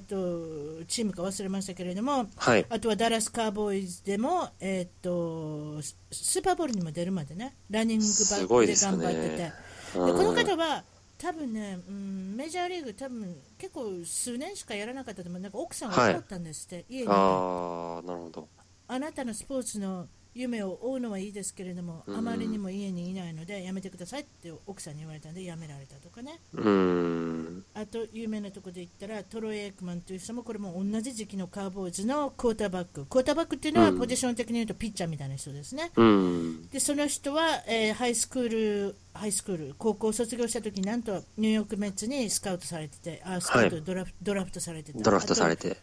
えええーっとあとトム・ブレイディっていう人も確かあの人も、えーっと野球とフットボール、まあ、だから、うんめ珍しいところでいくとサンディ・コーファックスっていうドジャースのあの、はい名投手がいるんですけれども投手こでのすよね方。もえこの方は投手ですよ素晴らしい人ですね投手ですねうんもちろんそのホールホール・オブ・フェームっていうんですかあの、はい野球の殿堂にも入ってる方ですけれども、はいこの方もバスケットボールされてたこれは、えーカレッジのレベル、えー大学のレベルでバスケットボールされてた。はい。あとジャッキー・ロビンソンなんかもよく聞きますね、この名前はね。バスケットボール、フットボール、なんと陸上競技まで UCLA、えーロサンゼルスの方ですね、大学の方でされてたと。なんでそういうふうに、ティム・ダンカンという人もいるんですけれども、ティはム・いダンカンというのは NBA、バスケットボールの、えーとこれサントニオ・スパーズの、えーはいきょ去年ですね、引退された方なんです。この方はスイマー、水泳もされてた。へえ。オリンピックレベルで行けるぐらいまで行ったんですけれども、とりあえずはバスケットボールに行ったっていう感じなんですね。うんあと、あともう一つ、えー有名な人では、マイケル・ジョーダン。マイケル・ジョーダンはみんな知ってますよね。うちのうちの娘のミドルネームにもついてるジョーダン。ジョーダン。うんそうなんですよ。うちの娘ジョーダンそうなんですよ。ええのなんか一見、ちょっと男の子っぽい感じのミドルネームでもつけられるんですね、でも。ああ、別にあんまり関係ないみたいです。うちのあ主関係人ながいんですか単にあのバスケットボール大好きなんですよ。だからあ、ああのー、じゃあ本そ当うにいうその形でつながりなんですね。そのつながりで、うんそれでうちの初めの娘にはジョーダンってつけて、うんうん。それで下下の男の子の名前は、えーうち男の子もいるんですけどダンカン、はいティム・ダンカンのダンカンというミドルネームつけたんでへえ。で物の見事にバスケットボールをしなかった2人うとも、んうん。なるほ ど。名ちょっ前とミドルネームの鳥にはなららなか ったと。うんどうでしょなう名るほど前つけちゃったらなんかすごいプレッシャーがあったのかなちょっとやらせてみたんですけどあんまりしなかったです ねあ、そうですか。そまあそれはまあ、うそうそう単純にまあ、まあ、その子の好みもありますからね。ねまあ、マイケル・ジョーダンもこれは、あれはお父さんが亡くなられた時にお父さんが野球をしてくれって言っててくれた言ってくれたんで、うん。そう言って昔からねあの、い、たんで完全に辞めたんです、NBA を一番あそうなん最ですか高の時に辞めてるんですあの人ってへえ。それでホワイトソックスに入っては2い。軍まで行ったんかなでもやっぱやっぱうんやめましたね、2年ぐらいやってはい。それが面白い話あるんです何十億円と儲けてる人が急に辞めるんですよそれで俺は野球やるとお父ちゃんうがん亡くなった時に亡くはいなった時にっていうか、まあ、遺言ではないですよ、はいですから、まあ、お前の野球姿が見たいと思ってたんでしょうかねちょっと分からないんですけどそれで野球人になるんですけれどもあのーマイナーリーグのバスが気に入らんかったんですってはお前らようこんなポンコツのバス乗ってるなって俺が特別注文しといたからこれ乗ろうって言ってすごい豪華なバスをプレゼントしたんですよそれあ。へえ、面白いですね、それ。なんでそれを聞いたかっていうとなかなかやっぱうちの、ううんちの近所のおっちゃんがうちの近所のおっちゃんがっていうのはおかしいけどソフトボールの教えてるコーチの人が、はい。その人も2軍だったんですよあのホワイトソックスの、はい。でそれでマイケル・ジョーダンと接してて、はい。新しいバスが来たのを覚えてるっておっしゃってたからすごいでへーすねつってそういうまあ、ねそそうですよね。そのマイナーリーグに行く前に、その人はもう活躍してるわけですからね、他のそうそうそうそフうィールドで。うんでマイナーリーグの生活もひどいって聞きますもんね、なんか。ひどいですけれども、やっぱりそのシングル A、うん。ダブル A、ダブル A とトリプル A ね、もうもうシングル A でもあれじゃないですか、上下があるんじゃない、A クラスか B クラスかなんかあるんだと思いますよ、だかでらすね。それをどんどんどんどんしていかなきゃメジャーにはいけないということうで、んねうん。だから日本のそのマイナーリーグのあのシステムよりもっともっとクラスがこういっぱいあるでしょそうですね、やっぱ、り。うん人間の数が違いますからね。でその中でうちのエンゼルスの選手だったら、トラウトは、えーマイク・トラウトの方はバスケットボールされてたみたいですしだから、うんセンターフィールドに、えーっと守備してる時に、はいあのグッドタイミングでポンってジャンプしてポンってあのホームランのボール取ったりするでしょあの人守備がめちゃめちゃうまいですからね。あのこのライトタイムにあのジャンプするっていうのはこの、はい正確にジャンプするこの時っていうのはあれバスケットボールからのうん。教えが入ってるんですって、それがなるほどあのまあだから役に立つんですよあとシうモンズん。うちの,、はい。あのショートストップのシ人ョートはストップの人でサすッカーね。とバスケをやってたみたいですうよん。、これも初耳でした。でサッカーをやってるとあの昔ピーター・ボージャスもやってましたけれどもサッカーをやってると、ものすごく走れるあの足のフットワークがものすごいんですね、うん。うん、とりあえず走りますからあのはあのサッカーっていうのは。サッカー一番走るスポーツって言われてますもんね。うんうんうん、って言ってますよね、なぜだと、例えばどうして、ね、このアメリカ人の人がこういったマルチスポーツで活躍できるのかっていうお話なんですけれども、そうですね私。が、うん、私が思うにはそのうちの子供高校生なんですけれども、はい私もそのこっちで高校なんか行ったことないんではい。びっくりしたのは春に野球があるそして、うんえー秋になったら今度フットボールがあるだからね、うん。一年中、え3回機会があるんですよあの、うんスポーツが変えれるだから本当にスポーツだけややりたかったら春から野球始まって秋はにい今度またフットボールでやりこなして今度うん冬でバスケットボールできるんですよ、すごいですね。この3つのレベル、えーあのシーズンがあるのでだかはらい。年中やってるスポーツっていうのはないんですようん。逆に言えば例えばや日本だったらそうでしょ野球部入ったら野球部だけでしょもうずっと野球一筋一年中ですよね。ね、それがないから飽きないからなんかこう野球やりながらあまたバスケットボールしたいなとかフットボールやりながらあまた野球したいなとか何かそう気分を転換しながらあとその動きのこの、たね、動きがこうはい全然違うじゃないですか、あまあ、ある程度つながってますけれども、だから、超人的なプレーができたり、うん。あのパフォーマンスができるってことだと私は思うんです。それアメリカのでも独特ですもんね、本当に。日本だと多分そういうのはなくて、やっぱりそのアメリカだと高校生とかでもスポーツにまあ簡単に言ったらまあオフみたいなもんがあるってことですよね。うんで、そこでまた別のスポーツやるっていう、まあその身体能力だったり、バイタリティもあるっていう、そうですねなんですよね。うん、だから全て影響してるんだと思いますね、うんいろんな動きということに関して、うん。ううんんそうだと思います。だからまあす日本のやり方とそういったところが違うんでっていうことうですねん。。あとちょっとお話ししたかったのは鍛え方はい。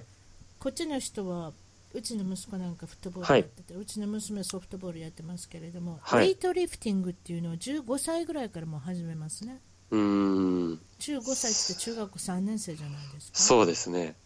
うんすごいな。そういうそういうはいクラスがあって、よくだからそう筋筋肉がついてるはい子。供の写真とか見るじゃないですか、体見ます格ねがいいなっていうのは、そういうことなんですねだかなるらほど上半身を鍛えれば例えば投げたりするフットボールでも投げたりとか野球でも投げたりとかすりますでしょそういううのーがん、やっぱりあの違うあと打つ時もやっぱ上半身の発達があるとうーん、やっぱりその力がついて力のパワーが出てくるってことですね。うーん、一塁打が二塁打になる二塁打が三塁打になるみたいな、そういったあのウェイトリフティングっていうのがうーん。いかがですか主流日なんですね本はまだまだそこまでいかないでしょいや、日本も、その、本当にプロの選手とか、あの、なんていうか、成人の選手だったらジム行って、こう、ウェイトリフティングしたりするっていうイメージはあるんですけど、設高備がね校生とかね、中学校だと本当に体育館で走り込みだったり、腕立て伏せとかも、やるとしたら多分そんな感じだと思います。そんなもんでしょうねだってこっちはだからその高校自体にもリウェイトリフティングの部屋があるので、そうですよね。そそういうれのがはすごいですよね違いますよね。すごいなとそれ思はって。違うと思うなんかすごく豪華ですね、うん別にそのうちの別に高校だけじゃないしいろんな高校が、そういうほとん意ど味ではもう当たり前なんですね。当たり前ですね、うんウェイトリフティングがあるっていう、うんだからそのウェイトリフティングの一つあの場所を設けておくといろんなあの、はいスポーツに使えるからっていうう意味なんんでしょう、ねなるほど、なるほうどん。別に確そかにの確かに。その例えばソフトボールだとかバスケットボールだとかフットボールだとかに関係なしにね、うん。バスケットボールはウェイトリフティングするのかなするやろないや、するんじゃないですか。多分ま、まあ、体のバネが大事かもしれないですけど。ね、よくでもやっぱフットボールの選手とか野球の人はやりますね、うん。そういったことでオールシーズン違うスポーツをしながら、うん。あのそれぞれが活躍するっていうね、うん。そんな感じですかねなるほど、なるほど。だまあ、それでうん。トラウトとかも、はい、なんでしょう。でトラウトどうですかいや、トラウトも、まあ、うちのあの、スター選手なんですけど、えやっえぱりすごこういですねうちっていうところがいいですねうちはい、うちですうちって言っておきましょう そう、でもなんか筋肉の鎧ですもんね、もうトラウトとかも。すごい首の首が太いなそうもなんかうな首が太いというか、もう首がないぐらいの感じです首よがね。ないもう そう首がないねなんか、なんか、普通に背も高いし、こう、ねがっしりしてるんですけど、うんこう首がもう太すぎて逆にないぐらい感じるぐらい筋肉の鎧でこう包まれてるっていあんう。なに体がごっつい子が盗塁するのおかしいおかしいっておかしいけど珍しいありませんあんな185センチぐらいの子がそうですよね。それも筋肉隆々のもうあの冬場のあの鍛え方とか見たことありますなんかタイヤになんか重たいのを積んでなんか走ってますやんあーはいはいはいはい。あんなん見たらあれってもうプロフットボールの世界ですよな野球選手ももっと超えてますもんそうですね。だから腕にパワーが出てうちょっん。と打てばホームランになるんじゃないですかあの方は、そうですね。うんもうああいうなんかファイブツールプレイヤーみたいなスペシャルな選手だったら多分はい、ウェイトリフティングもやってでも敏捷性も鍛えてみたいなだから本当にバスケとかいろいろやってるっていうのがもしかしたらものすごいメリットとして出てるのかもしれないですよねでもあると思いますよ、うんはいそれは絶確か対あにると思いますね、うんいろんな動きに関して、ね、そうですよねなんかそういうことだと思いますね、であとやっぱ新鮮新鮮っていうのもあるんじゃないですか、うんバスケットやってて、バスケットのシーズンが終わったら次、野球行けばいいみたいなね、だかうらんこうスポーツやることに感謝しながらできるっていうか、だって、うんあとこれ、で例えば苦しかっても、これ3ヶ月であと終わると思ったら、なんか人間できそうな気がしません、うんそうですねねでまあいろんな可能性を探れるしそうですね、本人にとってもあれなんですかねやっぱりうん、いろいろこうモチベーションにつながるのかもだと思いますよ。うんで少しちょっとお話違うんですけれども、はいえっとてっぺいさんが久々にこの石川県地元の方にあの、はいふるさとの方に帰ってこられて、はいおじいちゃんおばあちゃんがいらっしゃるということで、はいその中で改めてその介護のお仕事、はいそのまあ、老人の介護とかっていうお仕事が日本に日本でもどこでも世界でもあるんですけれどもそれが、はいまあ、あのどういった状況だったんですか、あの、まあ、僕のおばあちゃんも今あの、まあ、簡単に言ったら老人ホームみたいなところに入ってるんですけどはいただまあ日本は結構やっぱり老人の人がどんどん増えてる社会でこう逆に介護職そのうですね老齢化ですねそうですねうんもう超高齢化社会って言われてて、でその中でこう介護職の人がだんだんとあの少なくなってるんですよね。あーっていうのも、ねうん要するにその老人の人に対して逆にそれをこう手助けしたり介護する人の数が圧倒的に少なくてでしかもはい給料もものすごい安い、ああ大変ですねそれはそうですねでしかもまあだからといって全然楽な仕事ではないじゃないですか、もちろだんそうですね寝たきりのおばあちゃん助けてでそうですよもしかしたら話分かってくれないかもしれないけど話してとかそうですねっていうのでやると、まあ大体すごい肉体労働っていうか意外に重労働なんですけど、うん、ええただ日本の場合はでもやっぱり給料が低いからなかなかやりたがる人がいなくて、でええなんかその、まあ、うちのおばあちゃんが住んでる老人ホームをやっぱり見てるとなんかすごいえ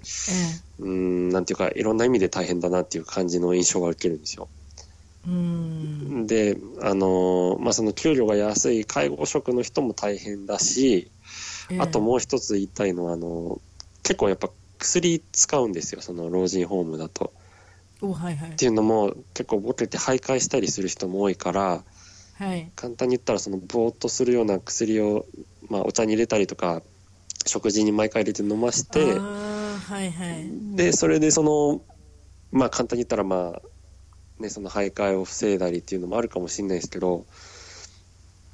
まあそのおとなしくさせるみたいな感じのまあ、ことをし扱てるいんでやすすよくね。させるっていうことをしてもいいかもしれませんね。だからまあその日本の社会だと多分結構そういうのがどんどん悪循環になってると思うんですよ。うんっていうのはまあ介護職がまずまあうん、きつい割に全然安いと安いから人もやりたくない、で人もやりたくないねやりたやりたがやりたがらない。やりたがらない人手不足になるでうんでもおじいちゃんとかおばあちゃんの数がどんどん増え続けてどんどん入ってくるから、まあ、その徘徊とか防ぐっつっても、まあ、薬で結局こうおとなしくさせて、まあ、管理しやすくなるみたいななんかそういう感じのこうもうなんていうか、まあ、若干行き詰まったような感じの状況になってると思うんです悪よ。循環です、悪循環ですねも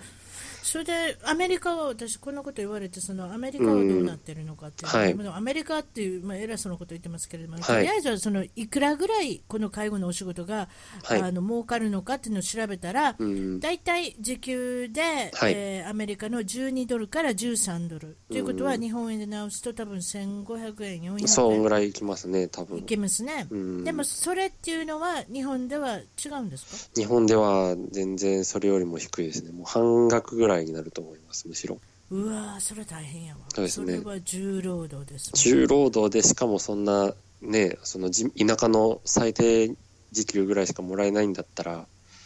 うんじゃあ他のことやればいいじゃんとあか、そうですね。で、やってる人でも、僕が読んだ記事だと、その女性の看護婦とかで、んまりやる気出ないですそよの介護職をやってるけど、給料が少ないから、水商売にも手を出すとか、はい、水商売に、うんうわそれも大変です、ね、そうですね。あーもうだからほぼボランティアですもんね。今そうですねの話聞いてたらそんな感じですだって半額っねておっしゃったらうん700円ぐらいでしょ。そうですね。さ結局だから最低の時給料はいって。いううことなんん、そうですね最。低のうんそういうことよね。だからまあ月で言ったら大体うねわそ15万とかそんぐらいになりますよねうん15万20万ぐらいやでもそそこまででも重労働してね。だからうんおじいちゃんおばあちゃんも動けなかったりとか。そうですねあと例えばその精神的に少し注意症が入ってたりとかしたらうんそうですねまともなお話もできませんしね。うだんからそうですねそそういったこといろんなこと考えたらそれはきついお仕事なのにちょっとやっはいぱりその、そうでうすねん難しいですねやっぱりねあの、うん老人が増えてるイコールそういった職業の人もね人口的には増えなきゃいけないんですけうど、んでも辰巳さんがおっしゃるようにその本来うん介護職ってその一人の人をこうサービスとして扱うわけだからそんなにお金が入らないわけじゃないんですよ実はだからなるほどそうですねアメリカみたいな時給に日本も本当はできるはずなんですけど、えそのえ結構まあさっきのシェルパーの話とも共通するんですけど上層部がどんどんお金を取っちゃって独占してるから下までピンハネしてるんですかそうですね簡単に言ったらそういうことですね回ってこないんですよ ピンハネだらけです,、ね、すまさごいにすごいその一言で決めでるもピンハネが別に大阪弁じゃないですよねでもわからこなれい。サボテンなわのかからなない。私、その言葉でしかはい育ってないからわから ない。違うんだと思いますよ。いそうろないろんであすりますね。かねこういうなんはか、いカタカナのなんか、ポン引きっていうのもありますし。ああ、そうですね。だいぶ昔の言葉ですけ ど。ええ、確すかにごいでし確ょなんか、そういうのもありますよね。ポンとかピンとかパンとか、そうそういうのありますよね。パン確もあかりましたね、今に。今。だい大体意味じゃないですよね、でも。ええ、ええあんまり、うんあ、そうピンもポンねも。全部ダメですね。大体悪どい意味ですよねパピプペポ全パピプペポ全滅ですねう。んちょっとダメなんですねあの確かにええ犯罪、犯罪からも。犯罪か悪い意味かどっちかかもしれないです本ね当。だわ。私、そんなこと考えなかった。パピプペポの。確かに。あ、そうですちょっかと。そうですね。うんまあ、ほぼ死後化してるかもしれませんけれども、うんピンハネといこともそうですね。まあ、ピーハンでやってって、まああまのあマッチ若するいか。もしれませんけれども、まあ、だからその医療関係というのはアメリカでもかなり儲かるようにできてますんで、はいうんそういった意味では日本でもかなり誰かがあのそうですね笑ってるのかもしれませんね、うんだからちょっとこシェルパーの話と少し共通する部分がありますね、やっぱはりいこの上,、上層部がうん、そうですね言っ。てるんではないかっていうね、そういった、それでその医療のあのことで少し関係あるんですが、またこれ、スポーツのお話なんですけれども、はい。えーエンゼルスの中で、今、トラウトが、はいえーマイク・トラウトが、えー、怪我してるんで、えーそうですね盗塁の時に親指を、そうです親ね。指の筋ですか、筋が切れたんですよ、確かそうですね。骨折はしてないけども、こうそ先の手生、術筋かながんかそう必い要うだって言筋っというか、て、何そうかでそうすいうもね。のが切れて、うん、それで、えーまあ、手術をしてその間に6週間ぐらいかかるのでもはいちろん誰かがステップアップして、うんマイナーリーグから選ばれたのが名前がエリック・ヤング・ジュニアっていう彼なんですけれども、はいこの方は、ベテランの外野手ですね。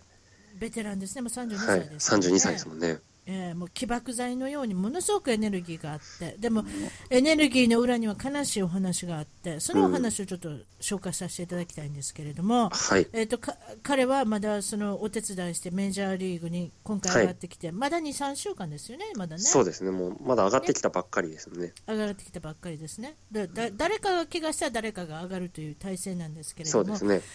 でその人の、まあ、私生活で悲しいことがありましてたった4ヶ月前にその、えー、とスプリングトレーニングの最中ですかそうですね最中それおかそらくちょっそんぐらとい最中か手前ぐらいですね二月、そ三の月時ぐらにい。、はい、そうですね、その時に彼は、えーっと赤ちゃん、初めて生まれた赤ちゃんを亡く亡くなられると、なくしてしまったんですね。亡くしてしまうと、早産で亡くなられてしまうと、赤ちゃん、男の子だったみたいですね。そうですね。それで、その時に、そはいの人の精神の持ち方違いますね、頑張ろうと思うんですね、そこからね。そうですそよれね。で、うんまあ、ジュニアっていう名前だから、今度、多分本当に生まれてきたらサードっていうね、だからうん3世、サードっていう名前になったかもしれないので、その、うん、えーっとホームランを2、3本今打ってるんですけれども、うん、彼は打つたんびに3本の指を空にかざすんです、これはサードっていう意味の、これは男の子に、うそのうちの息子にっていう意味でそねうで。すね。自分の男の子に捧げるっていう意味でやってるんですよそう捧げね。るっていう意味なんですよねだからその意味を分かってそれで4ヶ月前っていうその痛々しいこの月日まだまだその痛々しい時にこんなに頑張ってるってそれで人以上にもうあれでしょエネルギーがあの炸裂してますよそうですよね。本当に見ててなんかこう単に校長とか以外になんかこう生命力神がのなんか神が爆かり発みたいなのを感じますもんね。神がかりでしょあれはすごいんですよ本当に。救世主というかその守備でもここで受け、ここでキャッチしろっていうのももう全く無理そうな球でもレフトフィールドでキャッチするそうなんですよね。もともとやっぱ守備がうまいくてこうメジャーリーグで多分ね32歳まで生き残ってきた人ですから。そうですよだってホームランすこの間ご打いっでたす時ねには4い年前でしたよ、打ったのはうんメジャーリーグで打ったホームランって4年前、うんそんなに頑張ってる人なんですよだからメジャーにちょろっと出たりほとんどマイナーでいたりっていうね生活をしながら、あーそうなんですよ、ね。それもすごいことなんですよね本当はなんかうんファンから見てるとこう、あーあいつ上がったあいつ落ちたみたいなこと言ってますけど。ね、なんかそれぞれの人にやっぱストーリーがありますよこの話はごいね。ですよ、うん、だからその、まああのまあね、天国に行ってしまったそのうん息子さんのサードのために、えー、と彼は頑張ってるということで、今度見といてください、ホームランを打つたびにあの3本指をかざしたり、えーしますんで、そうですねんな感じですかね、えーいいですね、そういうことでね。えーはい。あとこのピッチャーの話ですか、少しやりましょうか、ピッチャーがこのピッチャーといえば肩、肩なんですけれども、はい。肩のこの浪費具合というか、使い具合というか、うん日米の比較というか、例えばこの、えーマー君がはアいメリカに来る時も言われましたね、あの楽天の、あれは優勝の時でしたっけ、そうですね。楽天の優勝決定シリーズで、星星野監督でしたっけあれは星野監督です星野監督がね。ね、星野監督が田中に俺は投げさせると、まあ、もちろんピッチャー出身なんでそうですねいうことを言われたと思いますけど、何を任せるかと言ったら守護神になってくれと、そうですね。そのどどういう状況だったんですか、あれは。もともとその優勝決まるっていうもうその最後の試合ですよね。そうねで最後の試合で、まあ、その今までその時に田中マー君っていうのは24勝ぐらいしてもう獅子奮陣の働きだったから、まあ、絶対的なエースとして守護神で最後投げて勝ちたい勝投げてくれって言ったんですけど、面白いですね。うんそうですねただそのマー君は肝心のその前日に先発してるんですよ。はあ、なんで先発でまあ100球以上投げてでその次の日に守護神として、まあ、10球か20球か忘れましたけどそのもう一回投げたとあーあで、まあ、実際それで優勝はしたんですけど、ー、ねめ辰巳さんもおっしゃるようにメジャーリーグだとそれははっきり言ってもう全然ありえないことだと。その年でしたっけ、そのアメリカに来たのは、まあれでそのヤン次の年ヤンキースがあその年かな次の年ね、はい、次の年、まあ、まあとにかくそれもそうですよね、次の年ですよね、そうだでかすら、ね。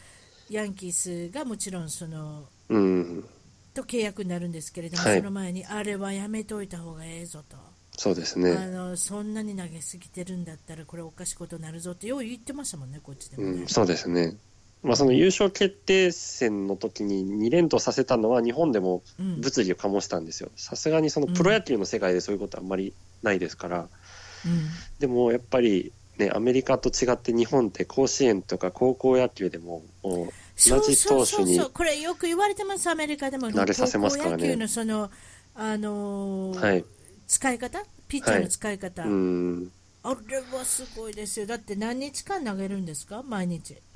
まあトーナメント勝ち続けたらずっとね投げますからね一日次の日とかもしくは単に中1日中2日とかで結局エースピッチャーって1人しかいないですからもそうでしょうその人に頼るしかないっていう現状でその人が150球を何日も投げ続けるっていう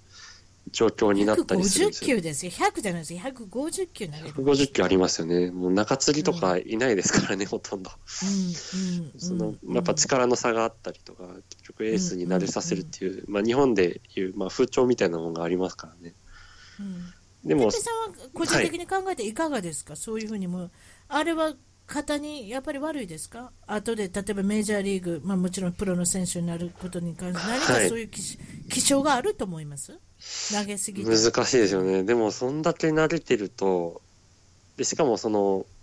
ね、150球投げるっていうこと自体も、アメリカではまあ、ありえないですもんね、基本的に。ない、ない、ない。で、ありえないのを、その日本ではまあ、ね、高校生のまだ肩がそんなにできてないっていう時期に、そうそうそうそういうねこ、とそういう連こと投で投げさせるっていうのだから、そうそううん、それもやっぱりちょっと、ね、少なくとも良くはないですよね、絶対。例えばね、アメリカやったらね、草野球ね、リトル、あうん草野球じゃない、少年野球、リトはいルリーグってあるじゃないですか。はい。それでうちの息子もやってたんで思い出したんですけれども、はい例えば決まってるんですよ、そのリトルリーグ会で、7歳の子は例えば50球で終わりとか、はい。うん8歳の子は60球まで投げていいとか、そういう規定があるので、うんお母さんたちは毎日こうあの投球数を勘定してるんですね、なんかクリックするやつで。はい。それを見ながらも、それで、はい、次の球投げたら次の子い行かせてちょうだいそ、そういうやり方をしてるので、はいその規定ができてから、いつできたんでしょうね、私も分からないですけど、でも今やってますよ、だから、えはい。ー、投球数が、規定の投球数が来たらもう投げない、だから、うんだから特に日本の高校野球は信じられないうんで。すよね、そうですね。あれは酷使しすぎてるという、なんかまあ、なんか言い方をしてますね、相関関係ってでもまだなんか、そんなに証明されてるのかどうかわかんないですけど。わからないですよ、ですだっねてアメリカだってものすごい投げてたんで、昔のですねロンライアンさんうん。とかっていう、 70年代なんかでもはい。そういう感じでしたよ150ぐらい投げたって言ってましたもんそうですよね。だから、 130150だから使えや使ったでうん体がそれに慣れていくんじゃないかという人もいますしね慣れみたいなもんってことですかね。だって最近よく手術してません男の子すごいですよね。だってトミー・ジョンサンサージェリーって言うんですかトミー・ジョンサージェリー、めちゃめちゃ多いですよね。ええあの肩の筋のあれですねそうですねあのだからはい。あれは昔より増えてると私はそういうように思ってるんですけどめちゃめちゃ増えてますよね。でもなんででしょうね。それ言ったら、だからそ昔れのが方分がから慣ないれまくってたけれども、少なかったですよね。そう頑丈だったんじゃないかとかうねん逆にだからその投球数にこだわって休憩させた方が悪いんじゃないかとか私ちょっとそれが本当分からないですね、うん。ただなんか、ちょっと話が変わるかもしれないんですけど、どうぞその日本のプロ野球の選手が、例えばまあ田中マー君とかダルビッシュとかはいがアメリカに渡って、大体トミー・ジョン手術とかの、こう、怪我を負ったりすること多いじゃないですか。そうねだからまあ、田中は手術を避けてやめ田中はそうですね、ステムセラピでもだー療法でしたっけそうねステムセラピーで、そうせそうそうトミー・ジョン避けて、その、そうそう療養して、まあ、去年は復活したんですけど、うんでもそれって単純に投げすぎっていうよりは、メジャーと日本のマウンドの質の違いとか、球のそれ違いと言われかてっますよ硬いんですよ、ね、ていうのがでかいんじゃないかマウンドがって言われてますよね。やからあそれは聞きましたボうんールも硬い、そしてマウンドも硬いだからガタガタガタっと日本の選手が来るとそうですね。